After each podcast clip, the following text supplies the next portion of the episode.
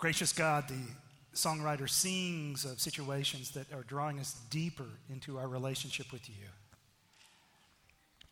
deeper into the journey of faith, deeper into what it means to know you, to trust you, and to live in response to you.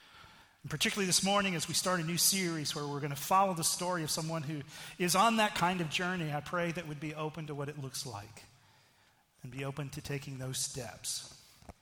In Jesus' name, amen. Well, again, good morning. Good morning. My name is George Davis. Thank you for joining us. Thank you for making your way here. It's a little crowded on the streets this morning, so things going on in our community. So thank you for making this a part of your Sunday. I too just want to uh, thank you for your involvement in our community. Last week, you saw the pictures from our Beyond the Wall Sunday. I want to thank those of you that were able to be a part of that with us. Uh, it was great to see, you know, 600 people going out, 40 different projects. And for me, ironically, one of the highlights did not come on Sunday, but on Monday. I was at our trunk or treat event in Harrisburg at the Downey Elementary School. We had 250 plus families from the community register at that event. And in addition to those families, we actually had some other guests, including the superintendent of the Harrisburg School District. And she and I, we had a great conversation. She was really curious about who we were. She just looked at me and said, Now tell me again, who are you? And uh, so I got to explain to her why we were there, what motivated us to do what we did. She took lots of pictures. She actually wanted to share with the school board. She found, just really found this interesting. And she, she concluded our conversation by saying this I will have someone on my staff follow up with you. And sure enough, Monday afternoon, I got another call from the Harrisburg School District by one of the administrators in that district. And we just had a, we had a great conversation. As it turned out, she's also a follower of Christ and just was thrilled about what our church was doing in investing in this elementary school and the surrounding community. And we talked about what that looked like. And, and she was just encouraging me to, you know, in different ways to say, you know, just be open to you know, different things you can do, consider different ways in which you can invest in our community. She was just very supportive of that. And then she said this, and I quote, she said, You know, as the Spirit leads. And I, yeah, I know, I thought, oh, this is really interesting coming from a public school administrator, that, taking me to the pages of Scripture, but I thought that was just a perfect capstone to the weekend because it was a reminder that what we were doing as we went out on Sunday was just seeking to be attuned to the opportunities God gives us to live out the good news of Jesus Christ in tangible ways. That when you become a follower of Christ, when you become a recipient of His grace, you also become an agent of that grace. And that's what many of you experienced on Sunday, was just being intentional in doing that and seeking to be open to the opportunities God is giving us. So I, I want to thank you for being a part of that and just encourage you that that while we do this on a particular Sunday, the goal isn't simply to do it on one Sunday. The, the goal is to be attuned to those opportunities so that it really becomes our way of life. Because that's the journey of following Jesus. That's part of it. So thank you again. Well, I already mentioned this, but this morning we're starting a new series in this little book in the Old Testament known as Habakkuk. So I'm going to invite you, if you've got a Bible, to join with me in turning to that book. It's a book that we describe as one of the minor prophets. And um, if you don't have a Bible, hopefully there's one in the pew rack in front of you. If you don't have it on in hard copy or on a mobile, mobile device. And as we come to this book, we're also, of course, kind of on the early stages of moving toward the Christmas season. For some of us that are planners, maybe you're already thinking about Christmas and already thinking about uh, what you plan to do during the holiday season. And I guess if you're like me, this, this can be an energizing season of the year. It's an enjoyable season in some ways. For those of us who are followers of Christ, it really does give us an opportunity to come back to the good news of Christ, to celebrate the birth of Jesus. And, and, and building on that, it's also a season for friends, for family, it's a, a, time that I think many people enjoy just because it can be filled with hope. I mean, this is a time of year when it feels like more people are tuned to serving others, to giving back to their communities, and those are hopeful times. And so this is it's a season that can be encouraging, a season filled with hope. But here's the reality: in a group this size, even if you're a person that enjoys the Christmas season, for some of us, this may be a Christmas where you're already on track to simply go through the motions Have you ever had a, a, Christmas like that? You know, you, you tend to be an upbeat person, maybe, but just due to extenuating circumstances, due to things beyond your control, you go through Christmas and and your heart's just not in it. You're at the parties, you come to the Christmas plays or the Christmas services, you're here New Year's Eve, but, but your heart is just not in it because of the things you're going through. For some of us, you've had those kinds of Christmases before, and, and for others of you here this morning, you might honestly say that if, you know, if things don't change, that's probably what my Christmas is going to look like this year. So, the question that we're going to begin asking as we come to this new series is this. So, in those kinds of hard moments, how can you live with a sense of hope, right? How can you have hope when hope seems hard? To help us answer these questions, we're going to look at the life, the story of, of this character in the Old Testament, this prophet, Habakkuk. And as we work through this very short book, you're going to understand that his circumstances were confusing, frustrating, challenging, disappointing, in fact, his, his circumstances are such that, you know, in part of the book that bears his name, what we find is him complaining and questioning God. Yet by the end of the book, we realize this is, this is an individual who is learning to live in hope. And if you and I are willing to listen to his story, the truth is, his story can become your story. If you're really listen, willing to listen to, to the story of this ancient prophet, you will discover it is possible to have hope even in places where hope seems hard. Now, to show you what I mean, let's, let's now come to this uh, character known as Habakkuk. Let's come to his book. And uh, let me see if I can set up this book by get, giving you a little broader context. I've got a visual aid this morning, if I can put it together properly. And uh, so when we come to the Old Testament, much of it is the, right the story of the nation of Israel. And of course, one of the most famous seasons in the story of Israel was when Israel was actually a united country, one country. And we think about the kings, Saul, David, and Solomon. But at the end of Solomon's reign, there was political intrigue and division, and as a result of a lot of different factors, Israel became divided into two kingdoms with their own kings. And really, from that point on, you know, this part is known as the northern kingdom or Israel, and this part is known as the southern kingdom the kingdom of Judah. And when you read the historical narratives of the Old Testament, you'll, you'll read the different trajectories of these two nations. And the story of Israel, the story of the northern kingdom, is a story that declines very quickly. It seems to be an ongoing cycle of poor leadership, of self serving kings that uh, engage in idolatry, injustice, the manipulation of power, questionable international alliances. And, and so, really, it's, it's a story of a fractured country, of a broken country. And as a result of this history, the, the, the northern com- uh, kingdom, because of this fractured reality, eventually is conquered by the nation of Assyria, roughly 722 BCE.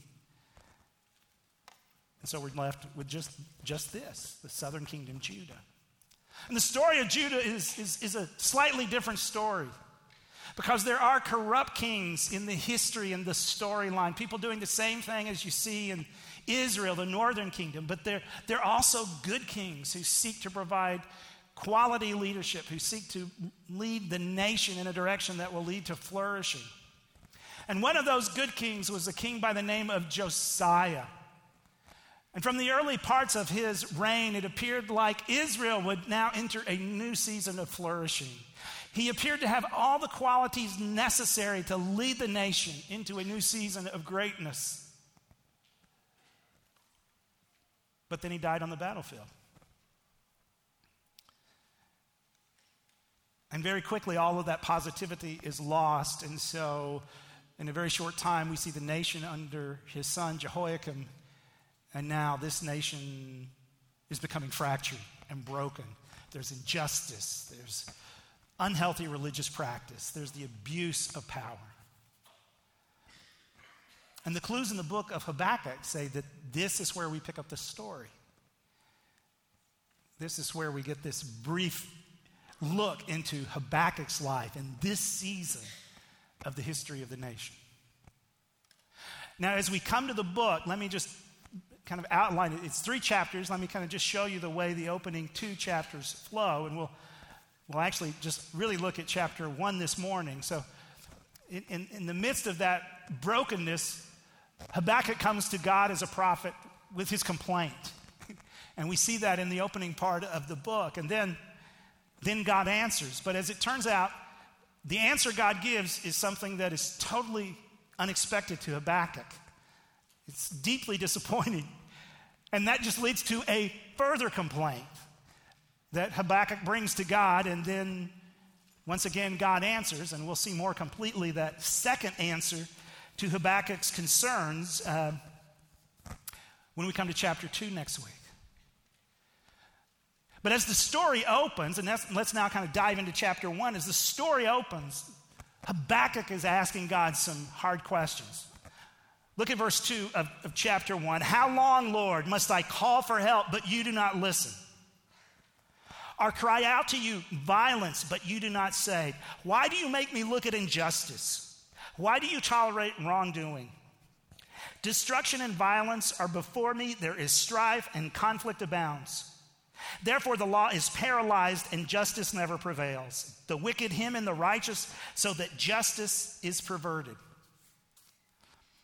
Now, once again, understand Habakkuk, the context of Habakkuk's prayer. Habakkuk is looking out at his at his country, at his culture, and this is what he sees. He sees fractured, he sees brokenness, he sees the abuse of power, he sees social injustice, he sees people in positions of wealth and influence abusing those who don't have it. He sees a justice system that isn't working. And he goes to God and he's been praying and he says, Okay, God, how long? Why does it feel like you're silent? Why does it feel like you're absent? And underlying his prayer is this desire Underlying his prayer is this I know we're living in this. Would you please take us back to this? Could we just get back to where we were? Could we get back to that season of flourishing that, that I thought we were on the road to, but then it all changed? So that's Habakkuk's prayer. And then God answers. And to be honest with you, when God answers to Habakkuk, it feels like he just got punched in the gut. Because notice, notice verses 5 and 6. God answers. And God says this Look at the nations and watch and be utterly amazed, for I'm going to do something in your days that you would not believe. Even if you were told, I am raising up the Babylonians, that ruthless and impetuous people who sweep across the whole earth to seize dwellings not their own.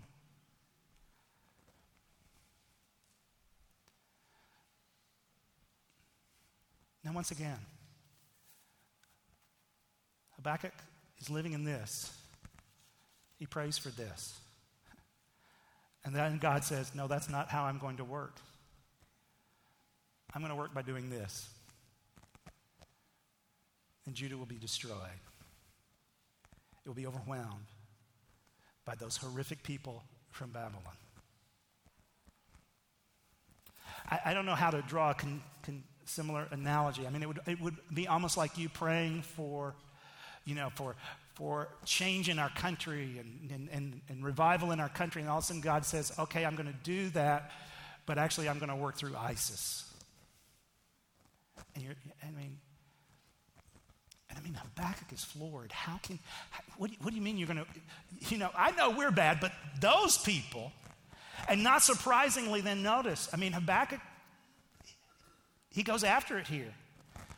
And so God's answer leads to a second complaint, a second protest, which begins in verse 12.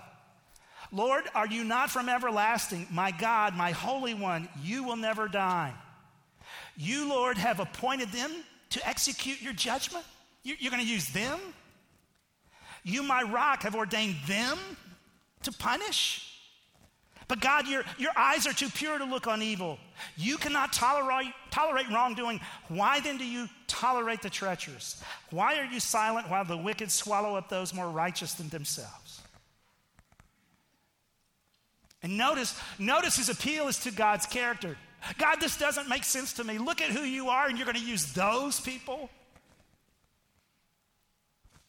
And of course, as I said, we're going to see more fully how God responds to that. But notice really this, this complaint ends. Chapter 2, verse 1. Habakkuk says, I will stand at my watch and station myself on the ramparts. I will look to see what he will say to me and what answer I am to give to this complaint. And I think uh, the language here suggests that Habakkuk is ready. for God to push back, but he wants to argue, he wants to engage because it's just not making sense.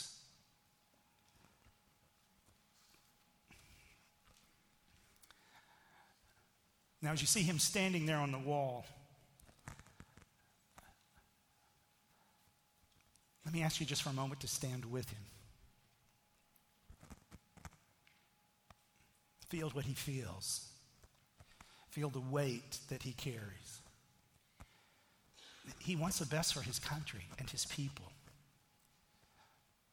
We don't, we don't know if he has kids and family or any of that, but he, he wants the best for whoever is close to him. He, he wants his country to thrive and flourish. He wants them to be people who are responding as God's people in relationship with him. He wants to see people treated fairly and justly. He wants to see God at work he wants to be a person of hope, but right now it seems like life won't let him. He wants to be positive about the future, but it seems the circumstances are getting in the way. Now, please pay attention to the things that he is experiencing as you stand with him on the wall. Because the reality, there's circumstances in his life that drained him of hope. And the same kind of circumstances that were at work in his life can be at work in your, in yours and mine as well. Let me, let me just, just briefly show you kind of four things that, that can drain us of hope when we find ourselves saying these things in situations that cause us to say these things. These are situations, right, that can drain us of hope. When we find ourselves looking at something and going, you know what, this is wrong, this is unfair. This is unjust. And that's, that's where Habakkuk starts. He looks at his own culture and says, This, you know, injustice is prevailing and, and people are taking advantage of other people. And, and just when you see things that are wrong and feel like no one is caring about it, no one is doing anything about it, that can be a situation that drains, drains us of hope. And then, of course, that leads him to say the system is broken. In the opening part, it's not simply that he sees injustice and and things that are corrupt. It's, it's, it's the law's not working, the system isn't working. And if you find yourself in, you know, in a workplace environment, school environment, or other organizational environment where it just feels like the, the system isn't working, that can drain you of your sense of hope. I remember last year just watching someone in a large company kind of get caught up in the bureaucracy and get chewed up in the system, and you're, you're just like, wow. This isn't right. And of course, that is coupled with the fact that I think Habakkuk, Habakkuk remembers what it was like under Josiah. I mean, it, that just makes the pain more acute because you remember when it used to be better. And you find yourself saying, right, well, you know what, this used to be better. And those situations in life drain us of our hope. I, I remember when my relationship with my parents used to be better but now all we do is fight. I remember when my job used to be better, but now I have a different boss. I remember when my health was better. I remember when certain family dynamics were better. I remember when our country was better. Whenever you find yourself saying that line, whenever you find yourself in those situations, it's a situation that can drain you of hope. And finally, of course, Habakkuk is told it's not just that he feels like God's not working, it's he, God is working, but he's going to work in some surprising ways, and the bad people are going to win.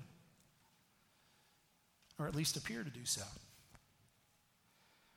And if you've ever been in that situation where, you know, you were up for that promotion and, and that other person got it and you felt like they, they, they did whatever they needed to do, even if it were to make ethical compromises to get it. And you're like, it just, this isn't fair. That shouldn't have happened to them. Whenever you find yourself in situations where you're saying things like these, this is wrong, the system is broken, it used to be better, bad people are winning, those are situations that will drain you of your hope, and, and you find yourself staying, standing right next to Habakkuk, asking questions like why and how long. So, what are you to do? These are hope draining realities. How do you find hope when the circumstances make it very hard? Well, that's really what we're going to unpack over the course of the next several weeks.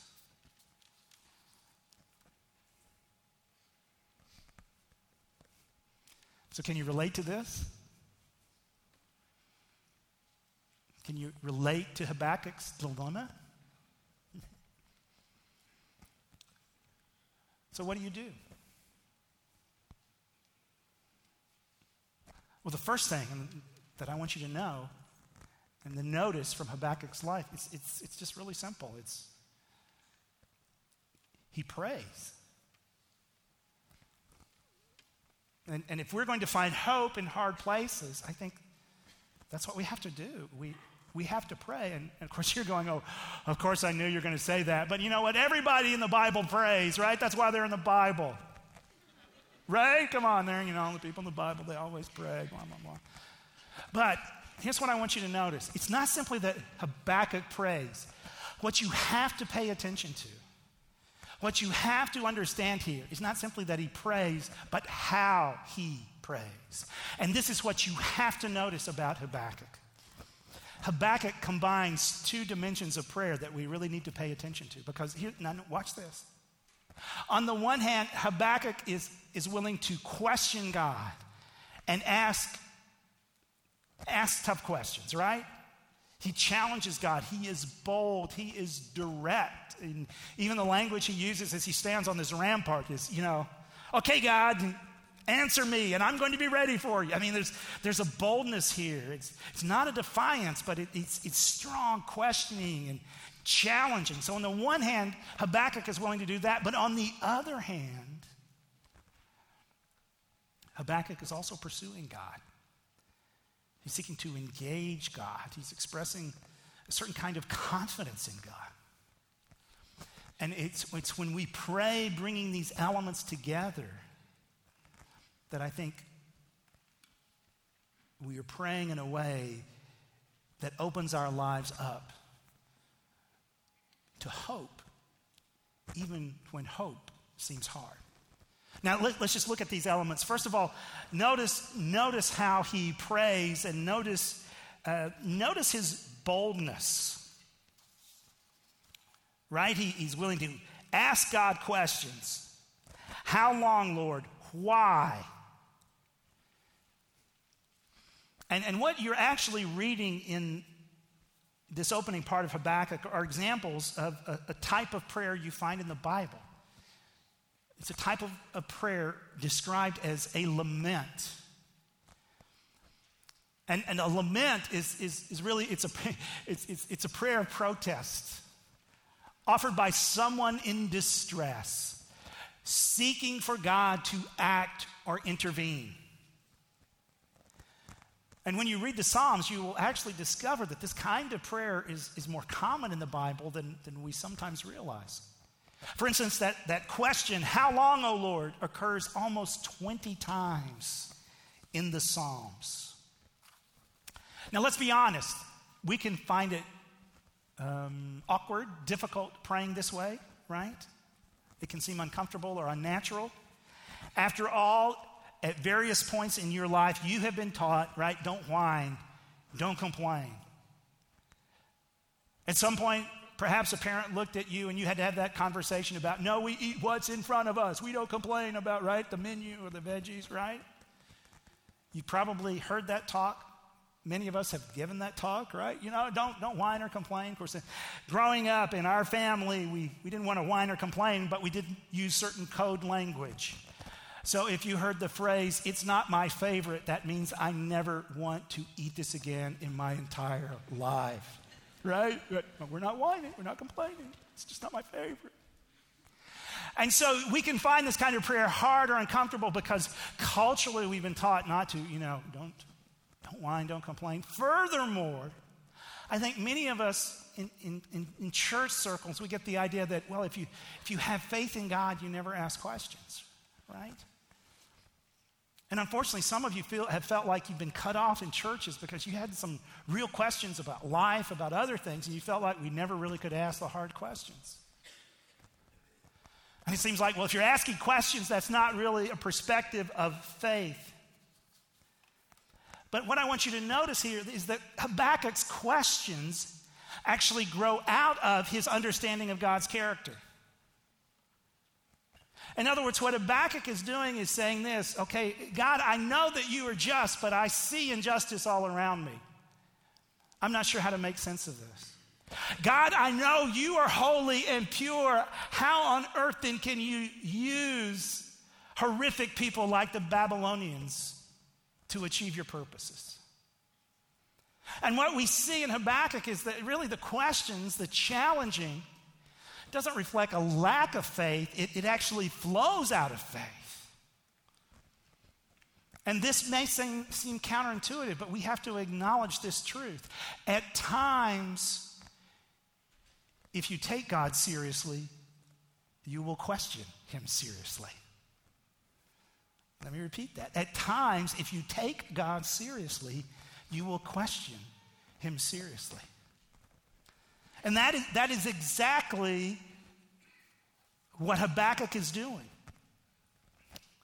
But notice, it's not as if he's simply complaining or challenging or questioning, he is also pursuing.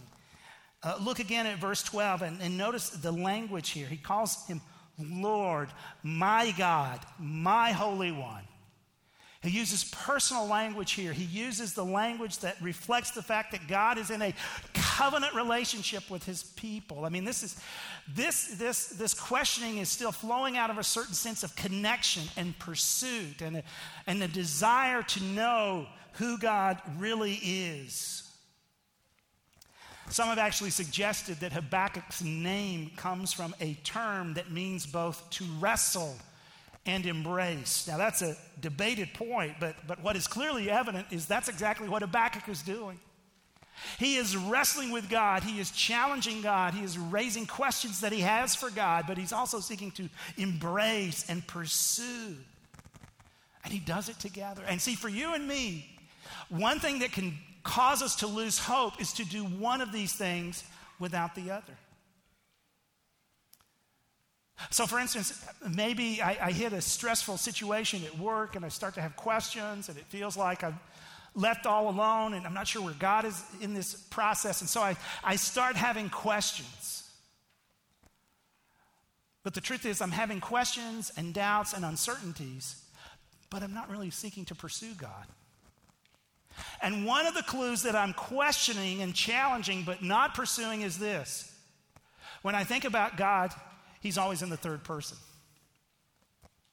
That is, I'm, I'm over here and I'm, I'm, questioning God. God, why have you allowed this new dynamic in my workplace? And or I'm, I'm questioning and, and I have these doubts. But in essence, what I'm saying is, what is God doing? Why is this happening? But I never actually pray to Him. I think about Him only in the third person. Why is God allowing this? Why am I here? Can I trust him at all? Does he really exist? And I let those, I let those questions sit and grab hold, but I, but I never actually take them to God in prayer. And notice Habakkuk, he's got the questions why, how long, but he's not just saying them about God, he's saying them to God. On the other hand, you know, I can, I can, you know, I grew up in church, you're supposed to pray to God, and, and maybe I grew up with a sense of, well, you never ask questions, you never really challenge or express doubt or confusion, because that's a lack of faith. So I'm going through this deal at work, and it's gotten complicated. I'm kind of wondering where God is in the process, but I never really express my heart to God. Right? Because you're not supposed to, you're not supposed to raise questions or challenge. And so I continue to pray, but over time it, it becomes more rote, it becomes more routine, mechanical, perfunctory, because I'm not really engaging God with what's going on on the inside. And see, here's what happens. If I find myself just questioning, or if I find myself just kind of praying, but I'm not actually honest with God about my questions, in both cases, over time, I will grow more distant from God and in different ways, I will lose hope. But part of the reason I think Habakkuk is able to find hope in hard places, the fact that as he prays, he's willing to challenge and question and be honest with God, but he does so because he's pursuing God and he's wanting to have faith and trust. He's wanting to understand and rely on God's character. And as a result of that, Hope becomes a part of his life.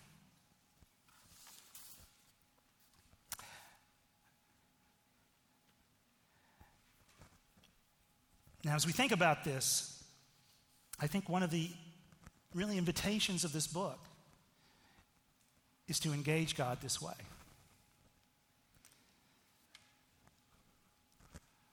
I think we're invited to engage God this way because He's at work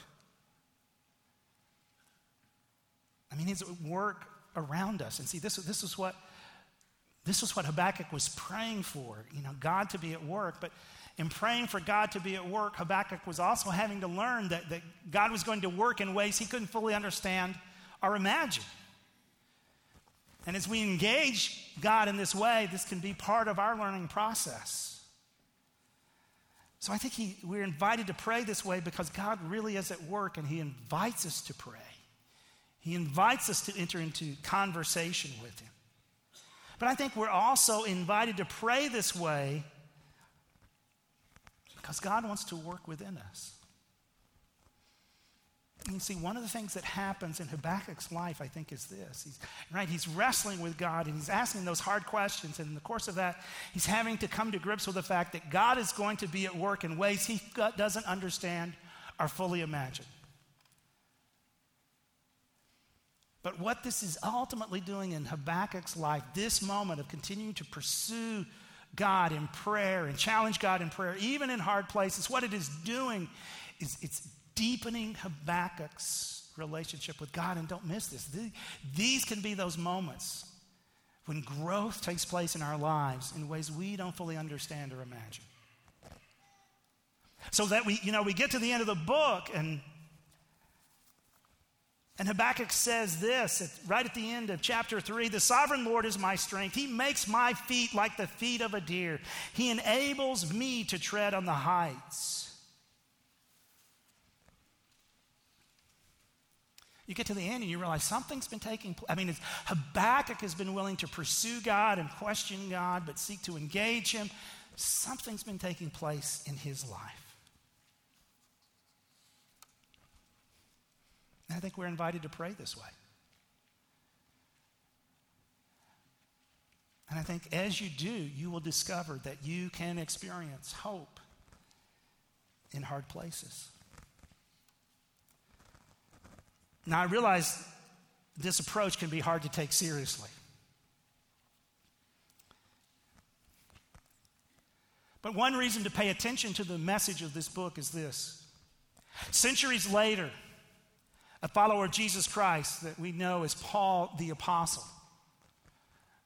would travel much of the ancient world taking the message of Christianity to new places, often stopping in synagogues and communicating the truth of Jesus Christ. And on one of these stops, as he was speaking in a synagogue, he actually quotes Habakkuk chapter 1 verse 5, which really talks about the idea that God is doing something new which can't be fully understood or that you wouldn't believe. And what Paul is saying is the ultimate example of God being at work in ways that we cannot understand is the work of the cross. I mean, by all normal points of evaluation, the, the death of Christ looked like defeat and failure. It looked to be simply one more example of bad guys winning, one more example of the triumph of injustice.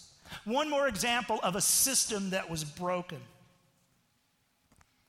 Yet it was, in fact, the manifestation of God's power. The manifestation of God's power, which made possible for those of us who believe to experience His forgiveness, His new life, His restoration.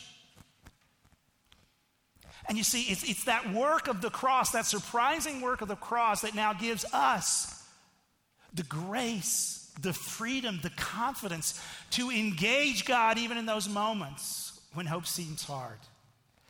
To raise questions, but also to pursue, to say, I don't get this because here's what I understand of your character. But God, I want to continue down this journey with you because I've seen you work in surprising ways. And the ultimate example of that is the work of Christ on the cross.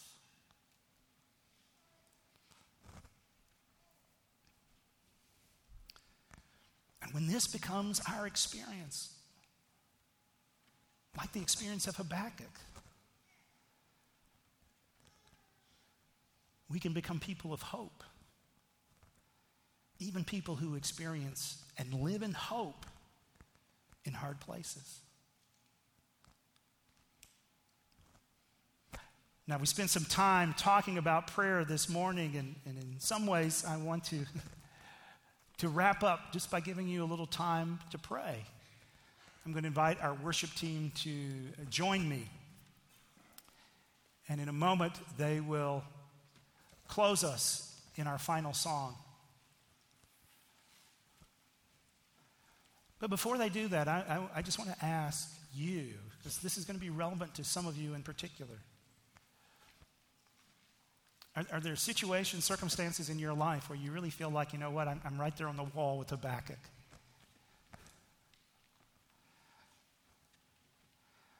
I'm right there on the wall with lots of questions, lots of unknowns. Maybe you say, and I have been praying, and it just, uh, you know, I echo the words of Habakkuk why and how long? Why do you seem silent, God?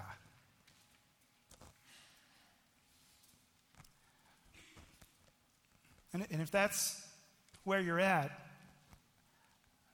I just want to encourage you to pray like Habakkuk prayed. To be willing to be honest with God and to express your questions. Don't let the doubts simply cause you to walk away, but go after it. To express your concerns, your questions, your frustrations but to also do that with the confidence of who God is, with the confidence that He can be at work in ways we don't understand because we understand the work of the cross. I invite you to be willing to wrestle with, but also embrace God. With that in mind, let me just give you a prayer. And if that's where you're at, I just encourage you in your own way to make this prayer your own. Father, I know that you are good. You are faithful over all things, even the hard, dark places of my life. How long, O oh Lord, will these hardships last? Help me lean into you and trust you, even when I don't understand your ways. I give you whatever this is in an act of surrender to your will and your ways. Help me not back away from you in my times of struggle, for you are a gracious God, abounding in love in my time of trouble. Hear my cry, heal my soul, as I wait for you. Amen. Perhaps in some sense this morning, you need to make that prayer your own. Let's pray together. So, Father, as we start our journey through the story of Habakkuk, we see this guy who is challenged, he's confused, he's frustrated, and he's willing to bring that to you. But in bringing that to you, he's also pursuing you and seeking to embrace you because he has confidence in your character. And Father, I pray that the work of Christ on the cross will give us that same freedom, grace, and confidence to pursue you in this way. In Jesus' name.